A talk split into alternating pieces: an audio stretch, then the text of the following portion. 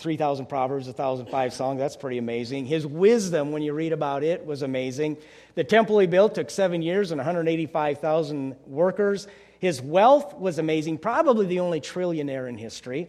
And then 700 wives and 300 concubines, which was a sign of wealth as well. But it also means that he had 700 mothers in law. Wow. But, but the biggest wow, bigger than that, believe it or not, is how he blows it. You want to wreck your life? Well, give in to lust like David did. We talked about that last week, but David repented and confessed his sin, and he was still after God's heart. You can sin and still recover. Thank God for grace. Well, today we're going to look at Solomon, how he wrecks his life, and really even worse than David. Sometimes on the news, you'll hear and read about or see about a plane crash, and when a metal tube going 500 miles an hour goes down, there's a lot of debris. And when they want to find out what happened to cause the crash, they look for the black box, which is indestructible, which makes you wonder why did they didn't make the plane out of that. But what we're doing in this series is looking at these kings and how they crashed. And we're opening the black box of their lives to find out what caused the crash. David's downfall involved Bathsheba, woman, his lust. His lust led to adultery, led to cover up and lies, and eventually to murder. Solomon's downfall was also about women. But his was more of a lust for wealth and security and power. Many of these marriages he entered into were political alliances. They were a way to keep Israel in good standing with neighboring nations. But before we get into that, I, want to look at his wisdom a little bit because Solomon is, was the wisest guy that ever lived, maybe the most successful person ever. And I think we could use some wisdom and common sense today, don't you? Have you ever noticed warning labels on products and how dumb they are? And short course is based on litigation. Like on an iron on, when you iron on to a t shirt, says, Do not iron while wearing shirt. Thank you. In a microwave, do not use for drying pets.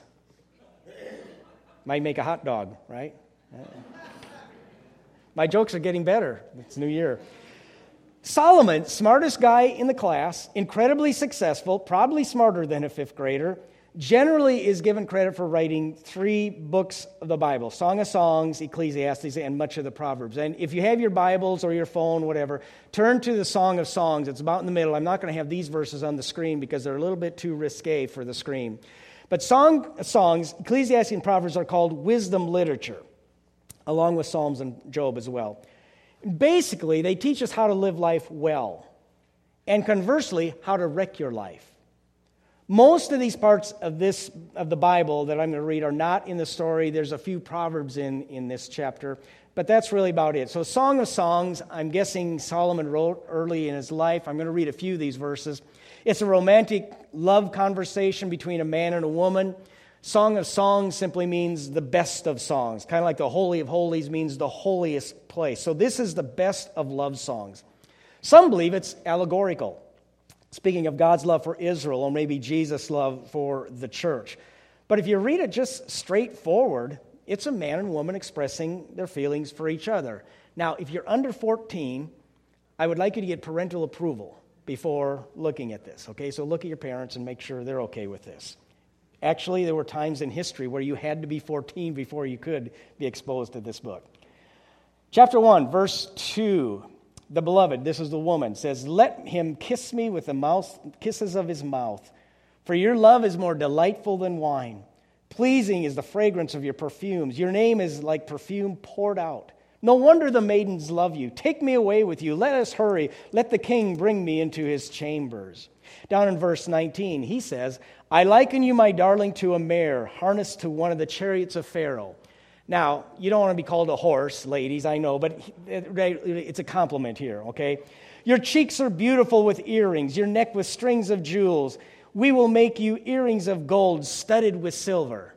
She's probably a little high maintenance. Anyway, verse 15. He says, How beautiful you are, my darling. Oh, how beautiful. Your eyes are doves. She says, How handsome you are, my lover. Oh, how charming. And our bed is verdant.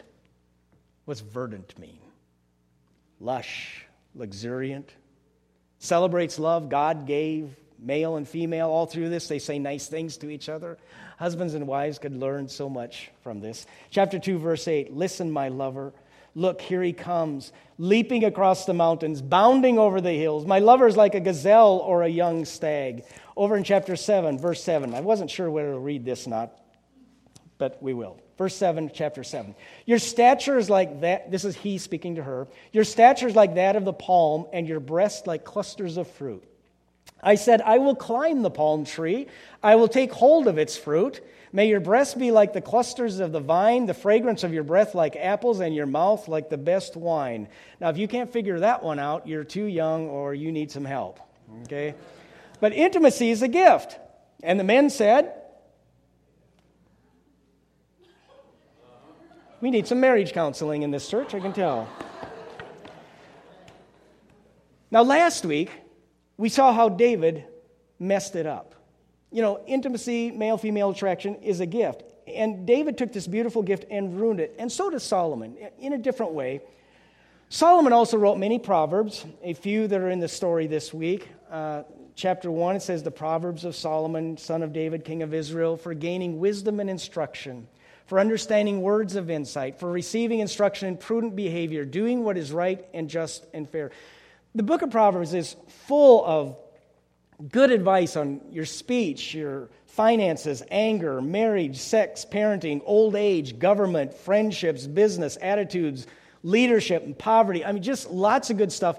Some people make a habit of reading one chapter a day. And so there's 31 Proverbs. You read one chapter for each day of the month, and you just grow in wisdom. Abraham Lincoln, Thomas Jefferson, George Washington all were impacted by this book. And great people today still read it. The main verse, the core of wisdom, is verse 7. It says, The fear of the Lord is the beginning of knowledge, but fools despise wisdom and instruction. Now, Solomon lived a wise life in the first part of his life.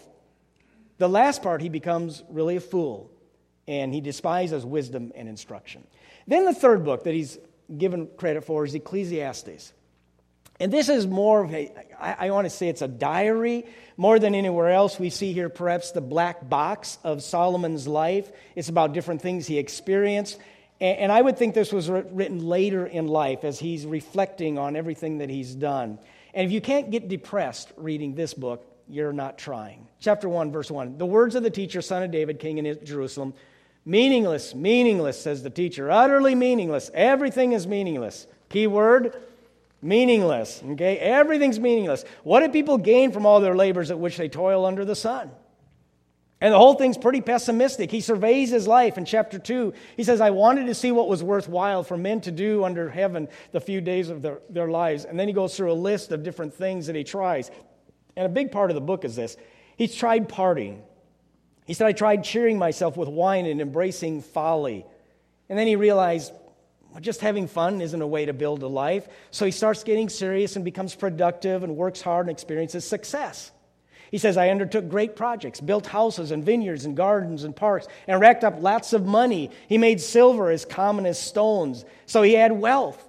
He said, I own more herds and flocks than anyone else, amassed silver and gold and kingly treasures. Most successful man in the world, maybe most successful man in history, had it all. He tried entertainment. I acquired men and women singers, the delights of man. I went to Disney every year, shows and movies and Broadway and American Idol and sports. And I went to all the ball games and got my kids into sports and I listened to sports radio. And ultimately, what's the point? It's meaningless. He tried popularity. I became greater by far than anyone in Jerusalem before me. Everyone was coming to him for advice, including the Queen of Sheba. He tried sex and relationships 700 wives, 300 concubines. Can you imagine a thousand women? I think I could have told him that was not smart. But at the end, had it all, it's empty. And if I were to choose one person who exemplifies our culture, I think I might choose Solomon and the book of Ecclesiastes. Because we keep thinking, well, I'd be happy if only I had more fun or had more money or was more popular. And if we don't get those things, then we get frustrated and depressed. And if we do get those things, we find out it doesn't really feel after all. Oh, it might bring some temporary fun or satisfaction, but it doesn't last. In 211, he says, Yet when I surveyed all that my hands had done and what I had toiled to achieve, it was all meaningless. Chasing after the wind, nothing was gained under the sun. So we can find a lot of good advice, especially in Proverbs. And in Song of Songs, we can learn how to love our spouses better, but we can also learn from Solomon's failures. And the main reason for his failure was women. And who you marry can be such a blessing or not such a blessing. And those of you who are married, you understand that. And we read about Solomon's plane crash in 1 Kings 11, and it's page 191 in the story. King Solomon, however, loved many foreign women besides Pharaoh's daughter Moabites, Ammonites, Edomites, Sidonians, and Hittites. They were from nations about which the Lord had told the Israelites, You must not intermarry with them, because they will surely turn your hearts after their gods. Nevertheless, Solomon held fast to them in love. He had 700 wives of royal birth and 300 concubines, and his wives led him astray. As Solomon grew old, his wives turned his heart after other gods, and his heart was not fully devoted to the Lord his God as the heart of David his father had been. He followed Ashtoreth, the goddess of the Sidonians, and Moloch, the detestable god of the Ammonites. So Solomon did evil in the eyes of the Lord. He did not follow the Lord completely as David his father had done. Now, God had been very clear you do not intermarry with other nations. And it's not an ethnicity issue, it's an idolatry issue. And even though God said, don't intermarry, he said, here's what I want for you, here's what I expect of you, Solomon decides he's going to do it his way. And it always ends up bad. I hope you're seeing that in the story. When people go their own way, it always ends up wrong in some way. Don't disobey God, it will not go well for you. And in his pursuit of happiness, Solomon decides he's going to do it his way. And, so often we do the same thing. We think, you know, I know better than God about happiness. I know what'll make me happy. And I know better than God about love and sex and marriage. I know what's best. And if you think that way, you're an idiot. You don't know better than God. God was the designer of marriage.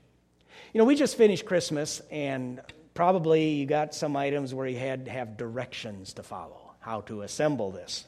Now, men especially, I don't think, we don't think directions are really for us. We don't really need them. Directions are for losers and people who can't figure out on their own. And, or if we do look at them, we will skip some steps. Well, I know where this is going. I can figure this out. Or sometimes we might even disagree with the directions. Well, that can't be. They made a mistake. And we think we know more than the manufacturer. And we do that with God. God gives us directions, you know, for a variety of things, including marriage and we think we know better, or we think we can ignore his directions and do it our way, Solomon decides he knows better than God when it comes to marriage. And every one of these kings, when you see them get into trouble, it's because they ignored God's direction. So when people are dating, I know many of you are not in that stage of life, but when people are dating, it's just best to date someone who shares your faith. And when you get married, it's best to marry someone that shares your faith. Now, some people have good intentions. They do missionary dating, you know, to win them over and get them to come to youth with me or come to church with me. And they might come to church. But a lot of people who are married will tell you, usually doesn't work. Getting aligned with someone who doesn't share your faith is like building a house with two sets of blueprints. And you're not going to share the same values on money, children, priorities, values, or goals, and you will be forced to compromise. Whoever you marry, you'll become like him or her. You will share values. If you're married, you know what this is all about. We share direction in life. And, and people will say, But I want to be happy and, and I love him and he promised to come to church. Well, look at the black box of these guys. Usually doesn't work. Proverbs 14 12 says, There's a way that appears to be right, but in the end leads to death. There's a way that seems right to couples, but in the end leads to heartache, sometimes divorce. I know when our kids were uh, entering into the marriageable age, our number one prayer was that they'd marry someone who loves Jesus. You don't want your spouse to love you more than anyone else. You hear that? You don't want your spouse to love you more than anyone else. You want your spouse to love Jesus more than anyone else. And that'll make for a better spouse. If you're trying to love Jesus and, trying to be Jesus, you're going to make a pretty good spouse. And God gives the directions for this. And He says, do not intermarry. Okay? We have people in our church today, I think, would tell us, I wish I'd done it by God's direction. First service, I had a guy come out and said, Boy, I wish I'd known that 42 years ago.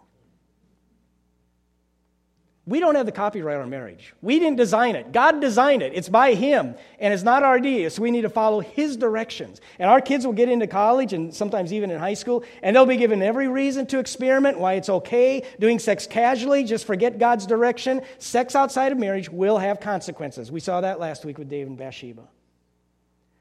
Now, what helps when you get these directions at Christmas time to assemble these things is a picture. So instead of just giving written directions, the manufacturer will give us a picture of what it's supposed to look like. And I think the church is to be the picture of God's directions and give some pictures of what it could be like. There's a lot of couples and marriages in our church, especially those of you who've been married for quite a while. You're a good picture of how to follow the directions and do it God's way, and it works. Now, some people don't like to hear this. And to be honest, I don't like really preaching on it. But let me say this if you're offended or not offended, and if you're not uncomfortable with the Word of God, you're not really hearing the Word of God. One of the goals of the stories we're going through, it should challenge our thinking. It should change our thinking. It should challenge us to change our behavior and make us realize we've had some misconceptions, perceptions about God and about life. You remember the movie Stepford Wives? I mean, that was not very popular, not very good, but Nobody remembers. There was, there was a movie called The Stepford Wives where the husbands of Stepford, Connecticut decide to have their wives turned into robots who would always obey their will. That sounds like a pretty good deal, doesn't it? A Stepford wife was wonderfully compliant and beautiful. What guy wouldn't want that? But there was something missing. No real intimacy. It wasn't personal. See, in any truly personal relationship, the other person has to be able to disagree with you and contradict you and challenge you. If your spouse or your parents are never allowed to disagree with you or challenge you, you won't have a close relationship with them. Yes, dear, yes, dear, yes, dear. You don't want that. You really don't. There has to be some give and take. And if you eliminate everything from the Bible that offends you or disagrees with what you think, you will have no relationship with the God of the Bible. You have a Stepford God, a God who looks good, is always compliant to what you want, and there's no relationship in that. And if you come away from the story and not been changed or challenged in some way, it's been a waste of time. When you go to a doctor, uh, my personal opinion is a good doctor will talk to you about food and exercise and uh, lifestyle. You know, you're overweight and you're obese, and you want to punch him because it makes you uncomfortable and it's offensive, but that's what makes him a good doctor. I need to hear that. You go to the dentist, when's the last time you flossed? Last time I was here you know, and he wants to challenge you for your own good. And most people have a Stepford God. He's compliant. He does whatever I want him to do. He believes whatever I believe. And when I pray, he's supposed to give me whatever I want. Really? You want a Stepford God? No wonder uh, there's so much nominalism and apathy. Who wants a God like that? The primary purpose of these stories is to point out a need for a Savior. You know, we're all desperate sinners. We've all broken God's directions and that we need to follow his direction as much as we can. And sometimes his directions seem odd, sometimes old fashioned, but they are the way to life. He's the manufacturer, the designer. I went on a, tr- on a retreat after I lost my wife to cancer. Uh, this was up in Rockford. And some of you know parts of this story, but I was dating a woman, and uh, it would have been a disaster if we'd gotten married for her and for me, for both of us. Anyway, there was a counselor at this retreat, and he asked me about my story, and I told him, you know, everything that had gone on. And I'm really dense because then he told me a story about a preacher who lost his wife and was lonely and started dating and probably dated too early and got married against the advice of some others. And he said that preacher was miserable in that marriage and had to leave the ministry, and it was awful. And what the counselor was doing was predicting my future. And I was too stupid to get it. So God said, Okay, you won't listen? I'm going to get you fired. I honestly believe God fired me. Thank you, God. I mean, it's the best thing that happened. And he said, Weber, I have the right woman for you down there in Lincoln, Illinois. She loves the Lord. She's ready. She'll love you with all her heart. She'll be the kind of ministry partner you want and you need. Just trust me. I think, I shudder to think of what would have happened, to be honest, what could have been. I think we just need to say it. Some people get into a marriage they should not get into. Solomon did, David did. Now, it worked out for David, and it can work out. But much of the time it doesn't, or it's miserable, or it's a ton of work. And marriage is hard, but it shouldn't be that hard. So you want to wreck your life? Get married to the wrong person. Make friends with the wrong people and those who have a different value system than you. The fear of the Lord is the beginning of knowledge. But fools despise wisdom and instruction. Follow God's direction, do it His way. Let's pray. Lord, I thank you for this story, and I, I thank you for your directions. And so often we, we think we know better. And I just pray, Lord, you'll open our eyes to understand that your way is always the right way. And I pray that we will allow this story to, to challenge us and to change us. Um, I just pray, Lord, that we'll become more and more, uh, have a greater desire to be in line with your will. I pray that we'll grow in wisdom as we journey through your word. Thank you for your grace and your guidance. I pray this in Jesus' name. Amen.